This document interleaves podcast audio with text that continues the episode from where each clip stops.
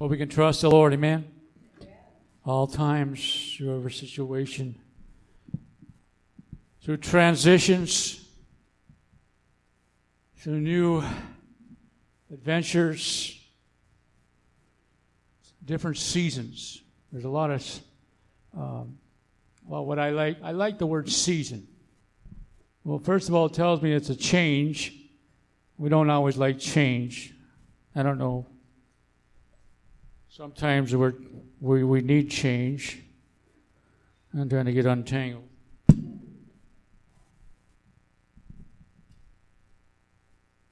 Well, we'll leave it at that. I can only go two feet today. Ah, uh, so changes sometimes really, um,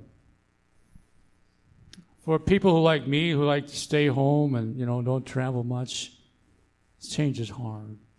But for people like my daughter Emily, who's in New Zealand, they welcome change. They got to have change. They got to have new scenery. They got, you know, it's it's, it's different different things. But uh, what was happening? We've been in the Book of John for the last several weeks. Uh, we're on the going to be going into the 17th chapter. During the, the discussion that the disciples were having with Jesus, often. Uh, was they were questioning why he was talking about leaving them. And by the time he got to the 16th chapter, he says to them, I tell you, it's to your advantage that I leave. And they're just like blown away. What, what do you mean? That doesn't make sense. And God was trying to teach them that the Lord was saying to them, if I don't go away, the helper can't come. And so the Holy Spirit is the helper and he wants to come. He, he has come. How many have tasted the Holy Spirit and know that you know when he's, he's touching you? Sometimes you want to cry. Sometimes you want to shout. Sometimes you want to sing. Sometimes you are moved.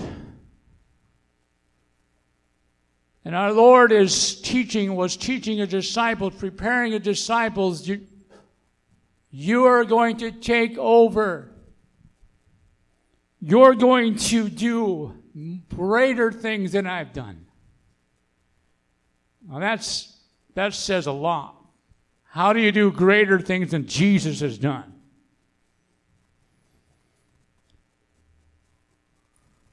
But I think in the dimension that he was saying, there are going to be more people able to do more all over the world at the same time because the Holy Spirit is everywhere at once. Living and dwelling within whosoever will call upon him.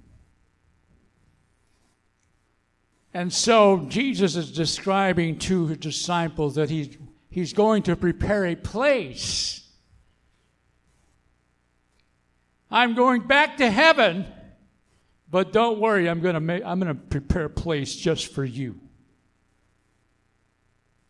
Just for you. Just for you. Think about that. How did that make you feel? Just for you. That's humbling. And so What's the greatest thing that heaven has to offer? I believe it's Jesus Christ here, there Himself, God the Father, the Holy Spirit. We're going to see them in their fullness. Right now, we only see them in a portion. The fact of the matter is, we cannot live in the presence, the full presence of God. The Bible said you, in the Old Testament time, they they couldn't live. They had to have his protection. They could only go so far. Moses said, Show me thy glory, yet he only saw the backside of God because he couldn't live in the presence, in the fullness. Good thing in, in heaven, your body's going to be changed. You're going to be changed for heaven. You're going to be made ready for heaven to receive all that God has for him. Eye hath not seen, ear hath not heard the things that God has prepared for those who love him. How many love him today? If you love him, that is the greatest commandment. You don't have to know all about Scripture. Yes, we press in, we want to learn because faith cometh by hearing, hearing by the word of Christ. But I don't have all the answers. But I know the one who does, and I will trust him. And the Bible speaks about a day that will come called the Great Tribulation, a time that you do not want to be on this earth. And no, no matter how much tribulation we go through, God says, I'm going to take care of my church. Though it costs us our life, if it costs our life, and it's costing many people around the world, dying the death of a martyr for Jesus. In the last verse of chapter 16, we just touched on it. I think we touched on it last week. He says, These things I have spoken to you that in, that in me you may have peace. In the world, you have tribulation. How many know that you don't have to go very far into this world and you will find there's a lot of stuff going on that is trouble? Trouble everywhere, tribulation, turmoil. It seems as though the earth is groaning with birth pangs.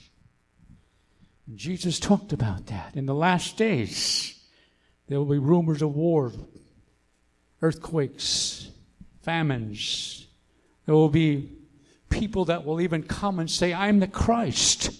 But don't be deceived. There will be false prophets. Now, how do we know the difference? We have to keep ourselves in the Word of God, and by the help of the Holy Spirit, you'll have the discernment, one of the nine gifts, the discerning of spirits. And so he says to the, he says these words in the world you have tribulation, but take courage. I have overcome the world. That is the that is one of those phrases, those truths or statements, declaration. I have overcome. Jesus said, I've overcome the world. Because he overcame the world, you can overcome the world. Because greater is he that is in you than he that is in the world. And so we have to learn how to put on the full armor of God and take our thoughts before and take our thoughts into captivity before the, before the Lord. And now he starts out in chapter 17. I, I liken this to, I call this the other Lord's Prayer. Because he's, a, he's praying. Jesus is praying in chapter 17. And he's praying, as you read this chapter, he's praying for his disciples. These things Jesus spoke and lifting up his eyes, he's lifting up his eyes to heaven. He said, Father, the hour has come. Glorify thy Son, that the Son may glorify thee. What is the purpose of our being here today? Is to glorify God. What is our purpose on Monday morning? It is to glorify God in the workplace. What is your purpose in your home? What is your purpose in your work? Uh, whatever you do interacting with other people is to glorify God. Many people are, are, are, are good at giving glory to God because they know God helped them do what they can do. That's a good thing. Whenever we get into that place, if we shift gears into, well, look what I've done, look what I've done, then the old pride, the old pride within us starts to well up. And see, Paul described, I have been crucified. Galatians 2.20. I have been crucified with Christ. What he meant was, I, my life, I have laid it down for him. My life, I am not in control of my life. Jesus is. I have been crucified. In other words, when Jesus uh, goes to the cross, he already died to himself. He settled it in the Garden of Gethsemane. It seemed as though he was agonizing as he did, as sweat drops of blood came out of him in such turmoil. If there was another way, and he surrenders, Lord, not my will, but your will. Hmm. You know, one of the ways to be free is to surrender to the Lord. And that's not a bad thing. Be surrendered. What does that mean? Well, it's His anyway. If you've lost something,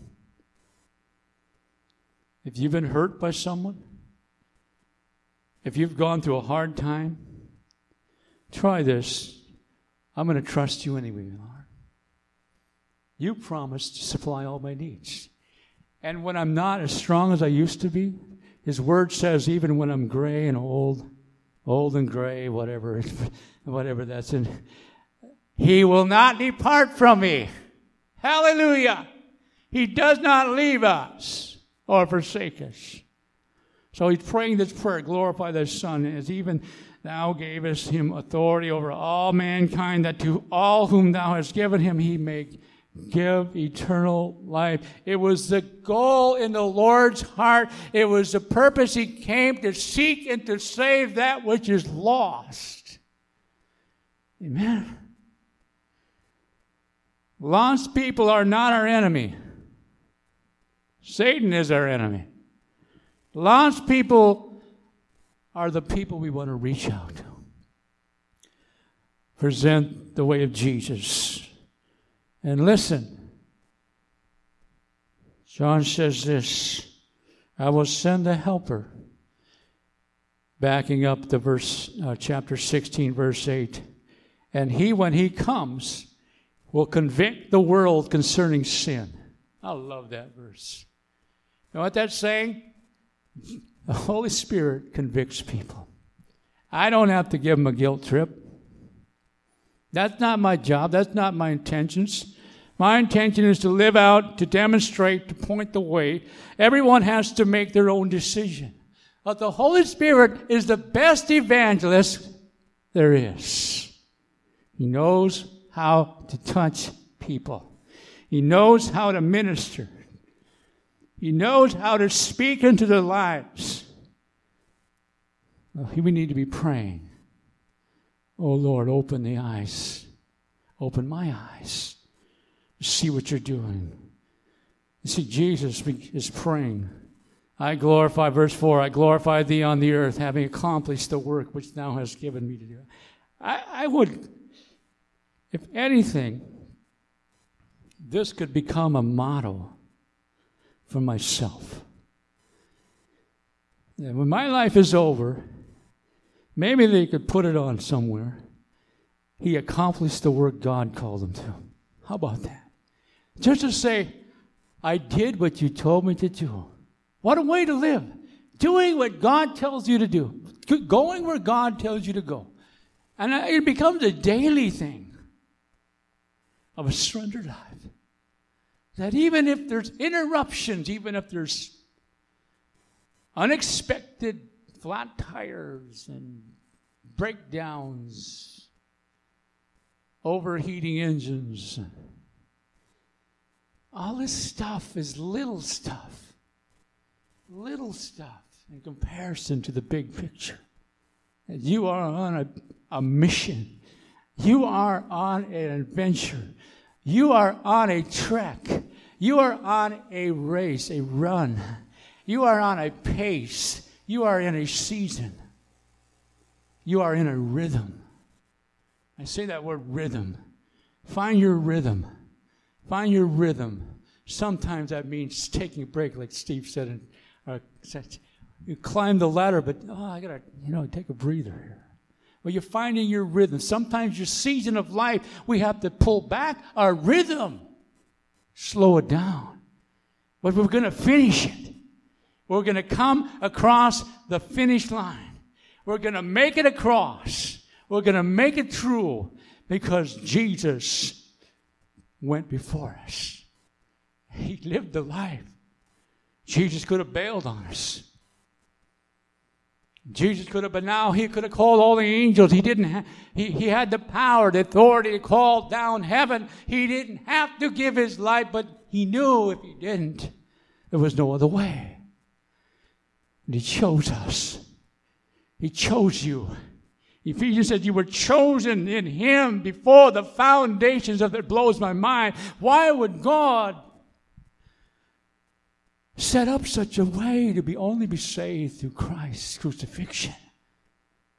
And see, whenever a church gets their eyes off Jesus and his crucifixion and his resurrection and begins to somehow connive up another way by self works or by self righteousness, then we're off. We're throwing away the gospel. We're slapping God in the face, so to speak. His price was enough. that he paid. I'm so glad. I don't want to, I don't want to not have gratitude. The gratitude of allowing Jesus, recognizing Jesus Christ. So, what brings glory to God? What is it that you and I can do, especially to bring glory and honor to Him? Is number, I'm going to say this to walk humbly. Not being more in your own eyes, having elevated yourself. And I know none of you are this way. It's a good thing when you walk humbly before God and recognize it is the grace of God have been saved. It's not by my works, by the grace of God. How can I glorify God when He do and you walk in obedience? Is that you, Lord? Remember the story when Eli had had the little boy Samuel who had been his Hannah was the mother of Samuel that prayed for his son. He said, If you give me a son, I'll bring this son to you and I'll offer him to you. And he, sure enough, a miraculous thing. She was not able to have children. And she dedicated this child to the Lord. And Samuel had not yet learned the voice of the Lord, but Eli recognized, Go back again. Go back again and say, Yes, Lord, I'm listening. Isn't it interesting? God often doesn't speak until we're listening. Interesting. You, you find it throughout Scripture. Moses turned aside after seeing the burning bush not burn up. It just kept burning and burning and burning. This is unusual. When he turned aside, when he gave himself the attention to God, said, Stop, take off your sins. Then he spoke to him. What has God got to do to get somebody's attention sometimes? Come on, you can fill the blanks. What does He do sometimes to get our attention? He wants your heart, He wants your attention, He wants your passion, He wants to be seated in the innermost area of your heart, of your spiritual being, the part of you that lives forever. He wants to bear witness with your spirit. He wants to give you life, life eternal. And really, eternal life starts at the moment we accept Jesus. As we are made in right relationship. Eternity starts at the moment we accept Jesus. Now we really are alive because the Bible says we are dead before we come to Jesus. We are dead in our sins, in our trespass. We don't care about the things of God. It's being dead. What brings glory to God? How many want to bring glory to God? I know you do. I know you want to bring glory to God because He has called us to walk with Him, to give glory to God. What gives glory to God is when you stand on His Word. What gives glory to God is when you take the Word of God and you begin to meditate upon it, but you begin to walk it out. You do as James says, I am I become a doer of His Word, not merely a hearer of His Word. I begin to live out. I begin to look for those who are, are, are discouraged. I begin to look past myself and I begin to look for ways I can minister and encourage. You know, there's a promise in chapter 3 that if we will trust in the Lord, if we will uh, take the Word of God into our lives, it says in verse 2 For length of days and years of life and peace they will add to you. You look that up. Proverbs chapter 3, verse 2. For length of days and years of life and peace they will add to you. That's, that's a promise from God. Praise to serve Him. The psalmist cried out, Bless the Lord, O my soul, 103rd. All that is within me. Forget not of his benefits. He heals me from all my diseases. He's standing upon the word of God, what God says. There's healing in his name. And the Lord prays on. By the time we get down to verse 11, he's speaking about keeping the disciples. Verse 11 of John chapter 7 And I am no more in the world, Yet they themselves are what he's saying, I'm going to leave this world. I'm going back to heaven. I'm going back to where my Father is. I've come to thee, Holy Father, keep them in thy name, the name which thou hast given me, that they may be one, even as we are. What is he saying?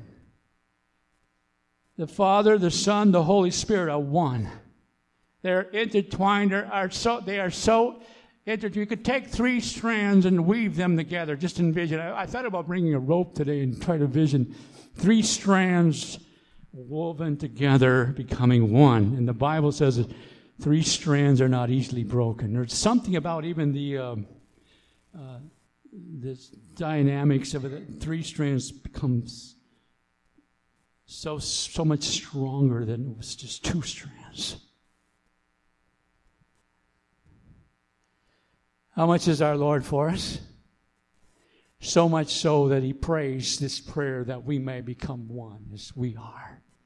In other words, that we might be one in the Lord, that we might be one in, in, in, harmony with Him, that we may be one as we walk together, that we might hear His voice, that we might be in, in, on the same page, so to speak, that we might be in the same path with God, that we might be looking for the things that He's looking for and he's one. How could the disciples face, most of them were martyred, how could they face the death they faced unless they were convinced in their heart that Jesus was who he said he was?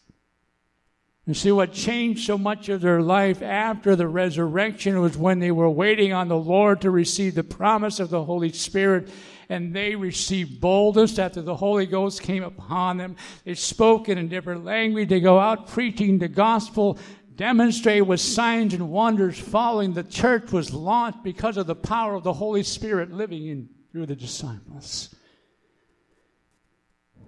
And may I say, the Lord hasn't changed. The same power is available for you and I today. I believe there are deeper and deeper and deeper levels with our God that we can walk into as we seek Him afresh and anew. Sometimes there are seasons where the Lord is, brings refreshing. And sometimes there are seasons when you go through dry times, right? Where it seems like nothing happening, but God is still on the throne. Then there are seasons when everything you pray begins to happen. There's something God is always teaching us to be faithful, even though, faithful until the end, faithful even though you may not see your prayers answered the way you would like them. Stay in there, hang in there, pray through, believing God.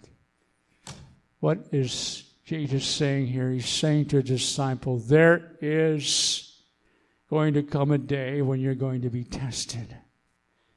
There's going to come a day, in fact, Peter was excited about serving the Lord, and you know, later on, he will learn about in this book that Peter denied the Lord because he couldn't stand against the world in his own strength. But you see a different Peter after the day of Pentecost standing boldly proclaiming the things of God all the way to it cost him his life. Unashamed of the gospel. And Paul said it is the power under resurrection.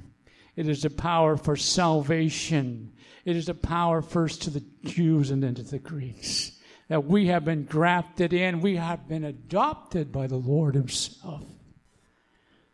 I'm so glad for His grace today. I cannot finish strong, but God finishes strong through us. You see, what even reminds, we're reminded in Scripture that when Paul had some kind of a thorn in his flesh or some kind of affliction, he prayed the Lord would take it out, but the Lord says, My grace is sufficient for you in your weakness. I am made strong. In other words, you're going to depend upon me. You will have to depend upon me. That's another season. That's a difficult, that's a test. Will I trust God? Sometimes when we get to a season where we can't do the things that we used to do, it's a test of our faith. It's a test of our pride. It's a test of, but now what, Lord? And we have to work it through. We have to take time with God and say, Oh Lord, now we're in a new area. We're in a new territory. We're in a new season of life. And so the disciples had no clue what, what was going to be lying ahead for them. They were determined this was the best way to live. This was the only way to live is to trust in the Lord, believe on the Lord Jesus Christ as they were saved. And so he prays on. How are they able to get through this life? Verse 14 I have given them thy word. I have given them thy word. What is thy word? That is the word of God that was breathed by the Holy Spirit. He gave them the truth. He gave them heavenly manna. He gave them that which they could build upon. Their foundation was a bedrock of truth upon Jesus Christ. And notice the world has hated them. Mm. The world is a different kingdom. The world does not like truth because it doesn't want to change their lifestyle. The world is fleshly. The world is selfish. The world is self gratifying. But listen, the Lord has opened our eyes through His Word that this world is passing away. Listen. The Bible says the world is going to pass away, but His Word will never pass away. And so our hope, in spite of what spirals out of control, the Lord is in control. He has the final word. In verse 16 or 15, I do not ask to take them out of the world. In other words, it's in His timing. It's up to God when He calls us out of this world. But until then, let's live for the Lord. Let's live for His truth. What He says and what He prays not to take them out of the world, but to keep them from the evil one. Here's how it works we're in the world, but we're not of the world. How does that work? What do you mean? We live in the world, but this is not our real home yet. This is not eternity. Though we started with the Lord, we, we start to live forever at the moment we understand truth and accept Jesus. What is he saying? Uh, I wanted you to, I want you to catch another verse, but this is so this is so encouraging. This is for you. I do not ask in behalf of these alone. I do not ask just for my disciples. I don't just pray for them, but right now, but, but for those also who believe in me through their word.